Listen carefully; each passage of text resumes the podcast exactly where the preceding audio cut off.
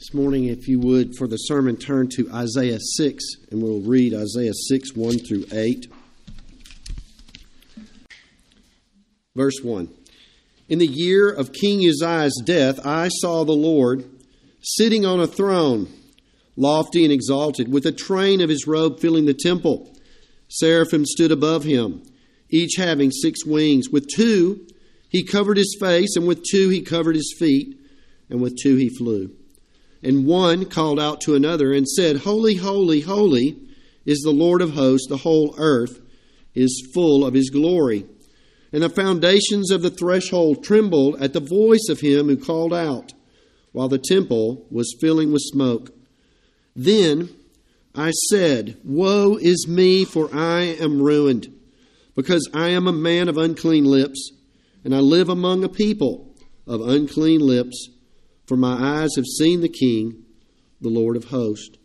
Then one of the seraphim flew to me with a burning coal in his hand, which he had taken from the altar with tongs. He touched my mouth with it and said, Behold, this has touched your lips, and your iniquity is given away, taken away, and your sin is forgiven. Then I heard the voice of the Lord saying, Whom shall I send? And who will go for us? Then I said, Here am I, send me. The word of the Lord. Um, we, we've been working through discipling our children, and this is actually part of it. What are we to teach our children about God? And I want you to understand this is part of that series as we think about who God is and what He is like. But as we look at this passage today, I want to ask a question as we move through this. What happens when God comes to church? What happens when God comes to church? Many of us know a great deal about church. Uh, many of us know exactly what's going to happen. We have, and I don't know if I have it with me, here it is. We have our order of service right here, and many of us know exactly the order of service. We know exactly how this is supposed to go. we know how Pastor Wheat has put the order of service together. Now, I'm, I get a lot of help. I'm not just doing this on my own, I'm using the church of all ages to help me out. But we know that announcements are made, and we know that there's going to be a prayer upon entering the sanctuary, and we know about prayers, we know about confession and confessing our faith, and we know how this goes. We come and we know this. We know business as usual. We've been, maybe many of us know about personal Bible study. Many of us know about personal prayer. Many of us can, can uh, say, you know what, I know how to talk about prayer. And we have that great little, uh, you know, ACTS act. You know, we adore and we confess our sins. We thank, we're thankful and we make supplication. We know how to teach people how to pray. We, we got it down. And we know these things. But here's the question have you ever thought about you come to church, you know these things, you know many things about God, but when you leave church, have you ever wondered why things just continue as they always have, business as usual? Business as usual. Business as usual. I came to church. I go home. I still sin the same old sins. I still think the same old ways. I can teach you how to pray, but I still sin. I don't really like praying, but I do pray sometimes. I read my Bible, but I'm still unchanged. Well, there's people that do that. They come to church and they know a lot of things. But then there's other people, and I met men like this. I met men in other churches, and these men would come to church, and I would see them with their wives. And they would look down during the service. They might talk to me at the end of the service. They might say, Hey, Pastor Wheat. They might have manners at the end of the service. But uh, you find out that these men are only coming to church because they want to keep everything peaceful, all quiet on the Western Front at home, right? They want to keep everything peaceful, and they told their wife before they got married that they would go to church. That was their promise, and so they come. They don't listen to the sermon. They don't put their heads down when people pray. They don't sing. They don't sing. You want to talk about the minister in the front seeing people? I promise you guys, the minister sees your faces. I'm sitting there looking at these men. They don't sing when it's time to sing, they don't listen when it's time to listen. They can't wait to get up. They may be on their phone. There's two kinds of folks many times who come to church, and we wonder why nothing changes. They know a lot of stuff. These guys can can talk doctrine. These guys can talk about confessing sins. They can teach. They can do all this stuff. And these guys over here, they don't give a care at all. They just ready to, for the door to open up so they can leave. But there's things that they have in common. Both of them come to church and both of them leave business as usual unchanged. Why is that? What happens when God comes to church? What happens when the person who knows a whole lot about God and the person who doesn't know much about God and doesn't want to know God, what happens when God begins to press in on these folks? What happens when the cloud of God's glory starts pressing into the building? What happens? We come to church and so we, we don't know what it means to experience God's presence. And so then all of a sudden God shows up. In this text, we see that the robe of God is filling into the temple and pressing in on people's hearts, pressing in on angels. Buildings are shaking. What happens when God comes to church? Well, when God comes to church, you will never do business as usual ever again. In fact, you will never do your family the same way again. You will never do your business at work ever again. You will never make pies the same way again. You will never ever be a mom at home with three little people again. You will be different in every part of your life if you experience what we talk about in this passage today. And so we come to Isaiah chapter 6. And when we come to Isaiah 6, we see a man who is coming to church. He's coming to church. This is not the first time Isaiah has come to church, to the temple. But we see in this chapter basically a glimpse of all the book of Isaiah. If you want to understand Isaiah, it's right here in these first eight verses. The chapter is about curse and doom. Do you see that man on his face? He's struck down in the presence of God. It's about curse and doom. Well, the first person who's cursed and doomed is, Uzziah. Did you see that first part of the verse there? In the year that King Uzziah, of King Uzziah's death, Uzziah has been on the throne, folks. Uzziah was mightily, if you go read the story about Uzziah, you'll see in Chronicles, he was greatly helped. God was on his side, and he was greatly helped until he became so powerful and so strong. Guess who became intoxicated with? Not God himself. He became so proud that he thought, well, hey, listen, I'm so good. Everything's going my way so good. I'll just decide that I'm going to go in and I'm going to offer incense where the priest would do. I'll go and invade that area. And the priests were stopping him, and while the priests were stopping him, God smote him with leprosy on his head. He left the temple. He left his palace. He left and he stayed estranged from God the rest of his life, doing business as usual, separated from God. He was cursed and he was doomed. The people, the people of, of God are cursed and doomed in this passage. The, the king, the king's lead, the people are following his lead. They continue to do business as usual. They continue to disobey God. And the little history lesson here the northern tribes, the 10 tribes in the north, Israel, they're called Israel. They are taken into captivity by the Assyrians in 722 BC. In the southern kingdom, Judah is taken into captivity through Babylonia. The Babylonian Superman, Nebuchadnezzar, in 586, he destroys the walls of the temple. Everything is annihilated. The people are under this great curse and they're doomed. It seems like this is the final word. But if you go down and look in verse 13, it says curse and doom is not the final word. It says that the king is being cut down like a tree. He's cut down, he's gone. But there's the stump that remains, and that stump, verse 13 says, is the holy seed through which Messiah comes. The holy seed will come forth. The promised Messiah will come forth, and God's people are to look forward to that promise coming about. So we have curse and doom. The king cursed and doomed. The people cursed and doomed. And we see the prophet is cursed and doomed. We see him struck down. He's on his face. But you know, at the end of this passage, he wasn't on his face. At the end of this passage, we see a man who is broken. He's pronouncing a, a woe upon himself. He's pronouncing a curse on himself. He's confessing his sins, and we find him being concerned about this is your outline. He's concerned about other people, and he goes out and he serves God. God raised him up from being struck down. He doesn't leave the service this day, business as usual. The prophet Isaiah was from a very influential home. He was aristocratic. He was well educated. He was a friend of the king. He had friends in high places. He had an opinion of himself. He thought of himself so much better than most men, weightier in stature, powerful and strong. He failed to recognize the seriousness of his own sins, especially in his mouth. The sins of the world had crept into his mouth, and he is speaking like other worldly men speak. We've all gotten a bath, right? Now, there's a little trick about baths. Have you ever know? You know the trick about baths. This is this is bath uh, bath technology.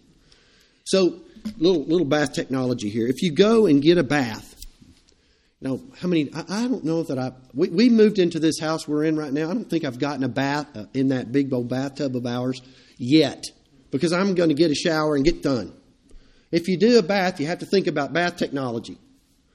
Okay, now what happens, women, if we run a bath and we run it all the way to the top? We step in, our body weight displaces the water, and we got a big old mess of water on the floor we have to clean up after we enjoy our hot bath. This prophet is so intoxicated, he's so weighty, and he thinks of himself so much when he gets in the bathtub, all the water goes out, and he's the only one there. No water there for him. No God is in his mind. He is intoxicated with himself. He's thinking about himself. He's thinking about how, how great he is. He's so full of himself and not the weightiness of God. And what is the remedy for this person? What's the remedy for a person who's full of themselves? Well, God has to come to church. The glory of God has to enter into the temple. Now let's think about God's glory for a second. The word glory in the Hebrew is kabod, and it speaks of the manifest presence of God. But there's two things I want you to remember heavy and impression. Heaviness, weightiness, and impression.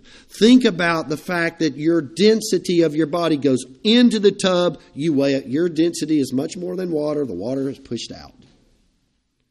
God is heavy. And when God's heaviness comes into the room, he leaves an impression. When kings write letters, you know, or when the Scarlet, if y'all ever watched the Scarlet Pimpernel, the Scarlet Pimpernel has a ring and he turns it over and he puts his symbol into the wax and he leaves his seal. He presses it down. He leaves his impression. He's weighty and he leaves an impression. And this is God's glory. When God's glory was manifest in the wilderness, there was a pillar of cloud by day and a pillar of fire by night. It left an impression. When the glory of God came on Mount Sinai at the giving of the Ten Commandments, do you remember there were physical phenomena? The people felt this. The earth was quaking. There were bolts of lightning. Smoke filled the air, and there was fire. Moses, when he finished building the impermanent tabernacle that would travel with the people for 40 years. Do you remember? It says that the glory of the Lord filled the house, Exodus 40, such that the men couldn't do their business as usual. The same thing is said about Solomon when he built the temple. The glory of the Lord filled the temple. The men had to stop. they couldn't keep doing the normal thing. And as we see our prophet, he comes to church, business as usual. He comes to church, business as usual. Then he comes to church and God is there and he says, I, verse 1, saw the Lord sitting on his throne, lofty and exalted, with the train of his robe filling the temple. That robe is pressing in on everything. That presence of God is pressing in on everything. First of all, we see when the Lord comes to church, the heavens begin to quake. Look at verse 2. Seraphim stood above him. Seraphim is a is an interesting word. It means blazing ones. It means fiery ones. We're talking about angels now. Finite creatures who are holy. And these angels, they have six wings, three pairs. And two of the wings cover their eyes. And two of the wings cover their feet. It's like they're in the presence of God's holiness and they can't look upon it. Their feet are almost as if they've been walking in mud, and so they cover them. And so with two they fly, and their lungs, the pressure of the, God's presence is such that the, the pressure is pushing in on their lungs, and the air goes through their lungs, through their vocal cords, and they begin to sing. This is what happens to these folks, these beautiful, dazzling ones in God's presence. They begin to call out to each other, and they begin to sing this song Holy, holy, holy is the Lord of hosts. The whole earth is full of his glory. Holy is God's nature.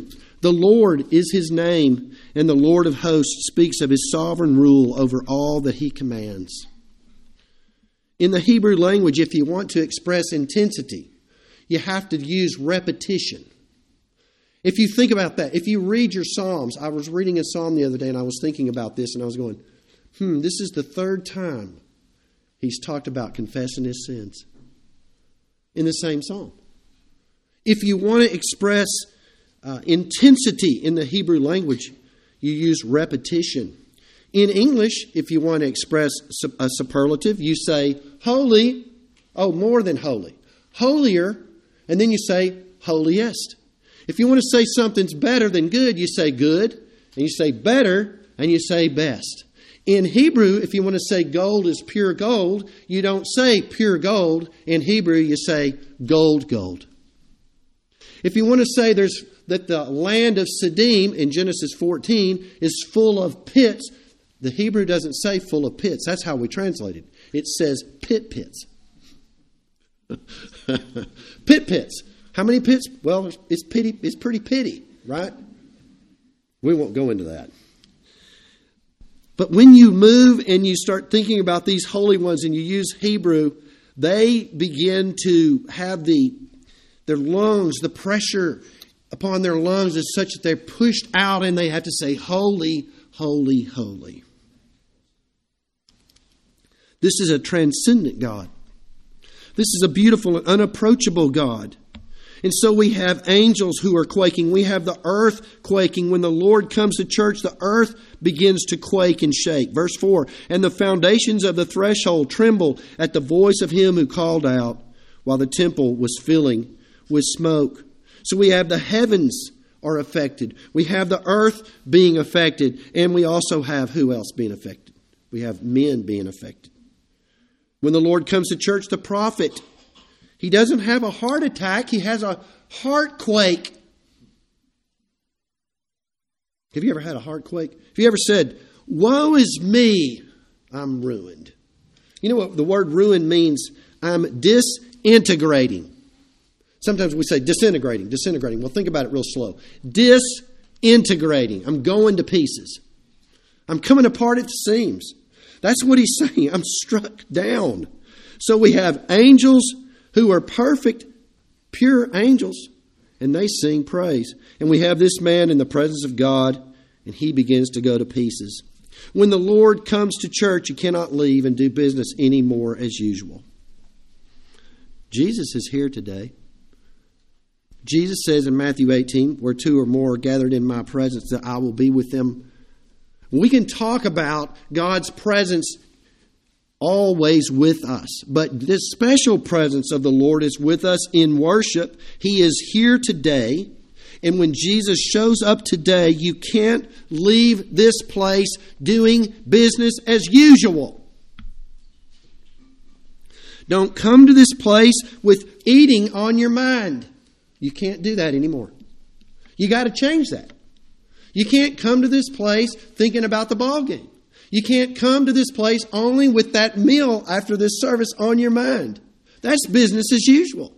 Business no longer as usual. You can't come to this place being intoxicated with all your thoughts about yourself. When the Lord's glory begins to press in on us, we begin to be we're squeezed so that we begin to think his thoughts after him and not our thoughts. His glory is filling not just the temple. His glory is working on my heart. His glory begins to rule and reign over me in a way I've never known before, and I'm humbled. You feel the weight of God's presence, and you realize God's glory is filling the room. I don't know. Um, some some of the folks some of the folks aren't here today that are from California. Um, but when we moved to California into the Central Valley, we began to experience something called Tully fog. T U L L Y. I think that's how you spell it. Somebody might correct me. But I called they called it Tully fog. And so Tully fog is uh, dense fog. And so the first time that I experienced this, it took me three minutes to drive from my house to the church. It was, it was great. I could walk in seven, I could drive in three. And um, so I'm going down, getting in the car, and I'm backing up, and I can't even see what's behind me. Can't see my hand almost in front of me. And so I drive to the stop sign, and I'm, y'all please don't laugh at me, but I'm like looking for the lights. And then after I look for the lights, I roll the windows down and I said, Is anybody there? Because I can't see anything. This is this Tully fog. And I can't drive business as usual. And when you and I come to church and when we experience God in a way we never have before, we can't just say, I've checked the box off and God, I'll see you in 167 hours. That's next Sunday. 167 hours from now, we'll be doing this again. I'll see you then. We can't, you know, there was a girl, I always loved this, this young lady. I would walk in and she'd say, Hello, Mark. And then I'd walk out on the way out, finish my job at, as a personal trainer, and she'd say, Glad you could see me. I said, What? She said, Glad you could see me. We, we can't say that to God anymore. Glad you could see me today. And you can see me next week, same bad time, same bad hour. But between now and then, I'll be doing my own thing. Not that anymore. No, not that anymore. Not I've checked the box and I'll see you in 167 hours. God begins to rule over us. God begins to be with us and work in us all the time. When the Lord comes to church, you can know you're experiencing His glory when you're humbled. The prophet was humbled. In Isaiah, we see him cursing himself.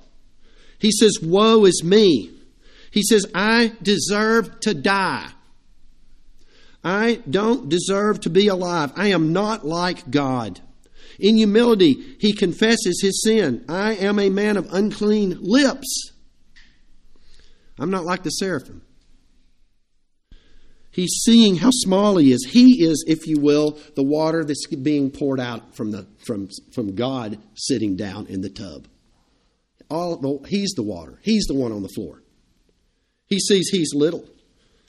He sees that no, it's no longer important what how what others say about me. It's no longer important about my my rank in society. It's what God says about me that's important. What does God say about me? He's no longer saying, I didn't do anything. How many hey, young uh, mom and dad, y'all hear that one a lot, don't you? I didn't do anything. I didn't do anything. Yeah, now we're saying I, I did do something. Oh, Lord, you know, um, I'm not as bad as those people.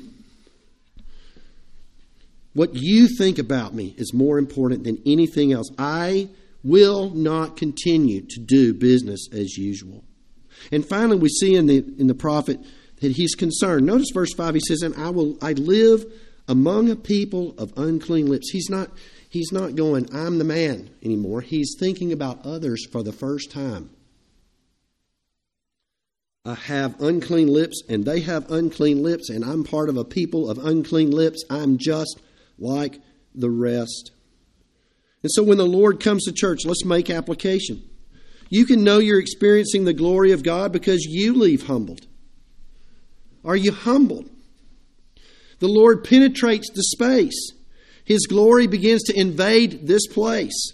And we begin to curse ourselves and say, Woe is me, I am not like that.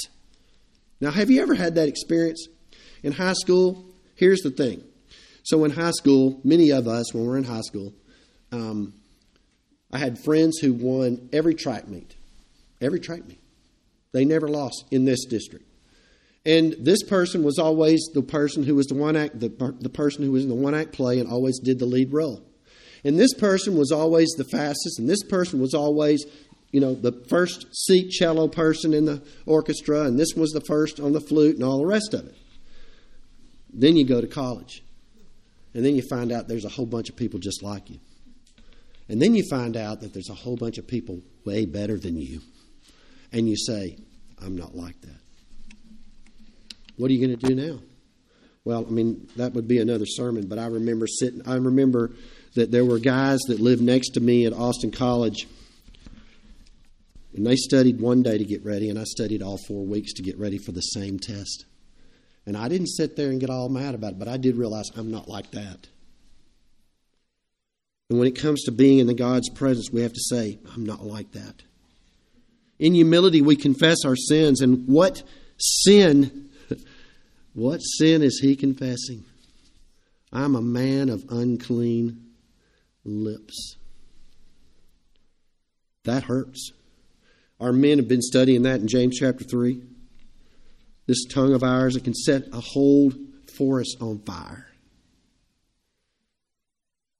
How many things have I said that I should never have said? How many people have I made fun of that I should never have done so? How many people's reputations have I sought to harm with my tongue? Jesus tells me not to insult people's intelligence. Jesus tells me not to insult and call people empty headed fool. You know, one of the reasons I stopped listening to, to a lot of talk radio is because every time I listened to them, I found myself laughing at them making fun of people. Am I supposed to make fun of people? Now, I may understand that biblically there might be a fool, but these guys weren't doing it and talking about it in that way. In humility, we find ourselves concerned for, with others. All of a sudden, I'm no longer wrapped up with myself. I'm associating with others, and I find myself wanting to repent of my sins as well as with them. God is working on me, and I find myself concerned for others. Well, I want to put these last two pieces together as one part. When the Lord comes to church, you can know that you're experiencing His glory because you leave humbled and forgiven and ready to serve. What is the remedy for the prophet's unclean mouth? It's grace, it's forgiveness, it's purification. And so God causes one of those seraphs, one of those angels, those blazing ones, to go over to the altar where there's a coal. And he takes a coal with tongs because think how hot a coal is. It has blood soaked all over it from the sacrifice above. He takes it and he touches it to his what? He touches his lips. Now, I don't know about you, but there's pain. That's got to be painful. Have you ever touched a, you know, the stove? Uh, yeah, uh huh. And these are what about the most tender part of my body that I know. There's pain in this forgiveness. And he looks at him, the, the, the angel looks at him and says, Behold, Isaiah, this has touched your lips, and your iniquity is taken away, and your sin is forgiven. Guilt is removed. And there's this burden that's lifted through the blood of the Lamb from that, from that altar. Immediately after the prophet is forgiven of his sins, he listens and says, he says this, I heard the voice of the Lord saying, Whom shall I send and whom will go for us? And so now we see this extraordinary experience that prophets had, people like Paul had. They would be in the presence of God and they would listen in to what's going on in heaven. I mean, Lord, don't you know He's right there? He's, and he says, Whom shall I send and whom will go for us? He doesn't say, Isaiah, I want to send you. Will you go for me? He doesn't say that. So he's listening in to what's going on in heaven. And what does he say? Here I am, send me. I'm ready. I'm ready. I, have cursed myself. I've confessed my sins. I'm now forgiven of my sins, and I'm ready to go and do business and life different, never as usual again. Today you've come to worship. Today you came maybe to do business as usual. Have you gotten more than you bargained for? Has the Lord come to you in His holiness, in all of the pressure of His glory? He's not here simply to, to humble us. He's not simply here to strike us down on our face and leave us down. One of the reasons that we ought to come and take this table is because sometimes we feel so struck down. You know what? He's still here serving this table to you. You, you, do you hear what I'm saying? Oh, I, I, don't know if I need to take the Lord's Supper. Look at me. I've, look at me. Well, have you confessed your sins? Are you concerned about other people? Has Jesus' blood been applied to your lips and cleansed you of your sins? Don't leave here tonight, today. Don't leave here this morning without knowing the line that that angel says to the prophet.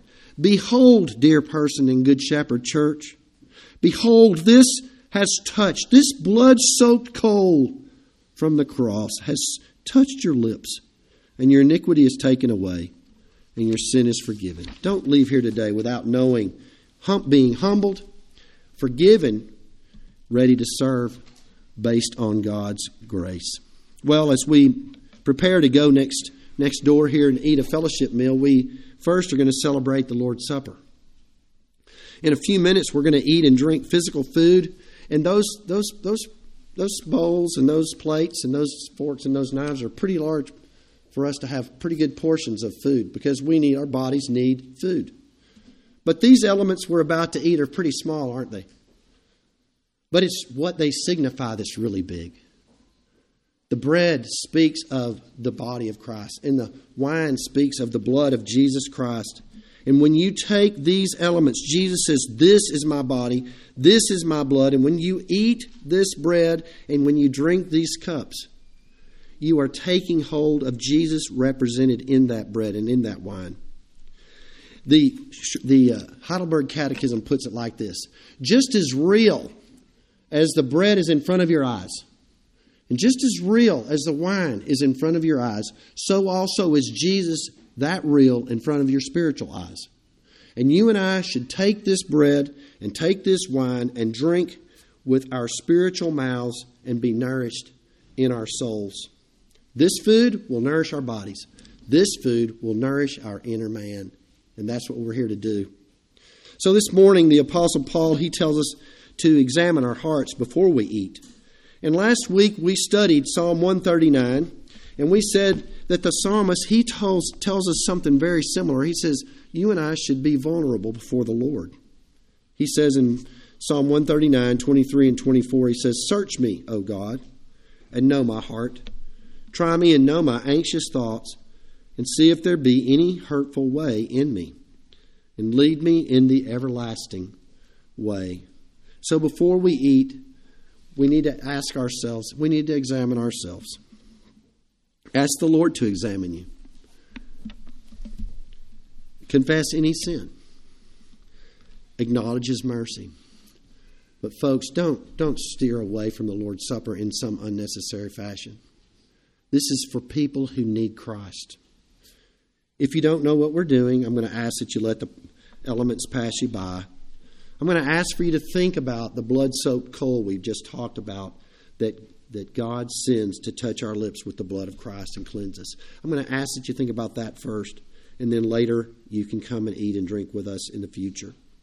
But if you're here this morning and you've been baptized in this, in this church or one like it, if you confess your sins and you confess your faith in Jesus Christ, if you have committed yourself to a church where you're a member, and you're taken care of by a session of elders. I'm going to ask you to come. I'm going to ask you to eat. I'm going to ask you to drink and be nourished in your souls. So let's eat and drink. Let me pray.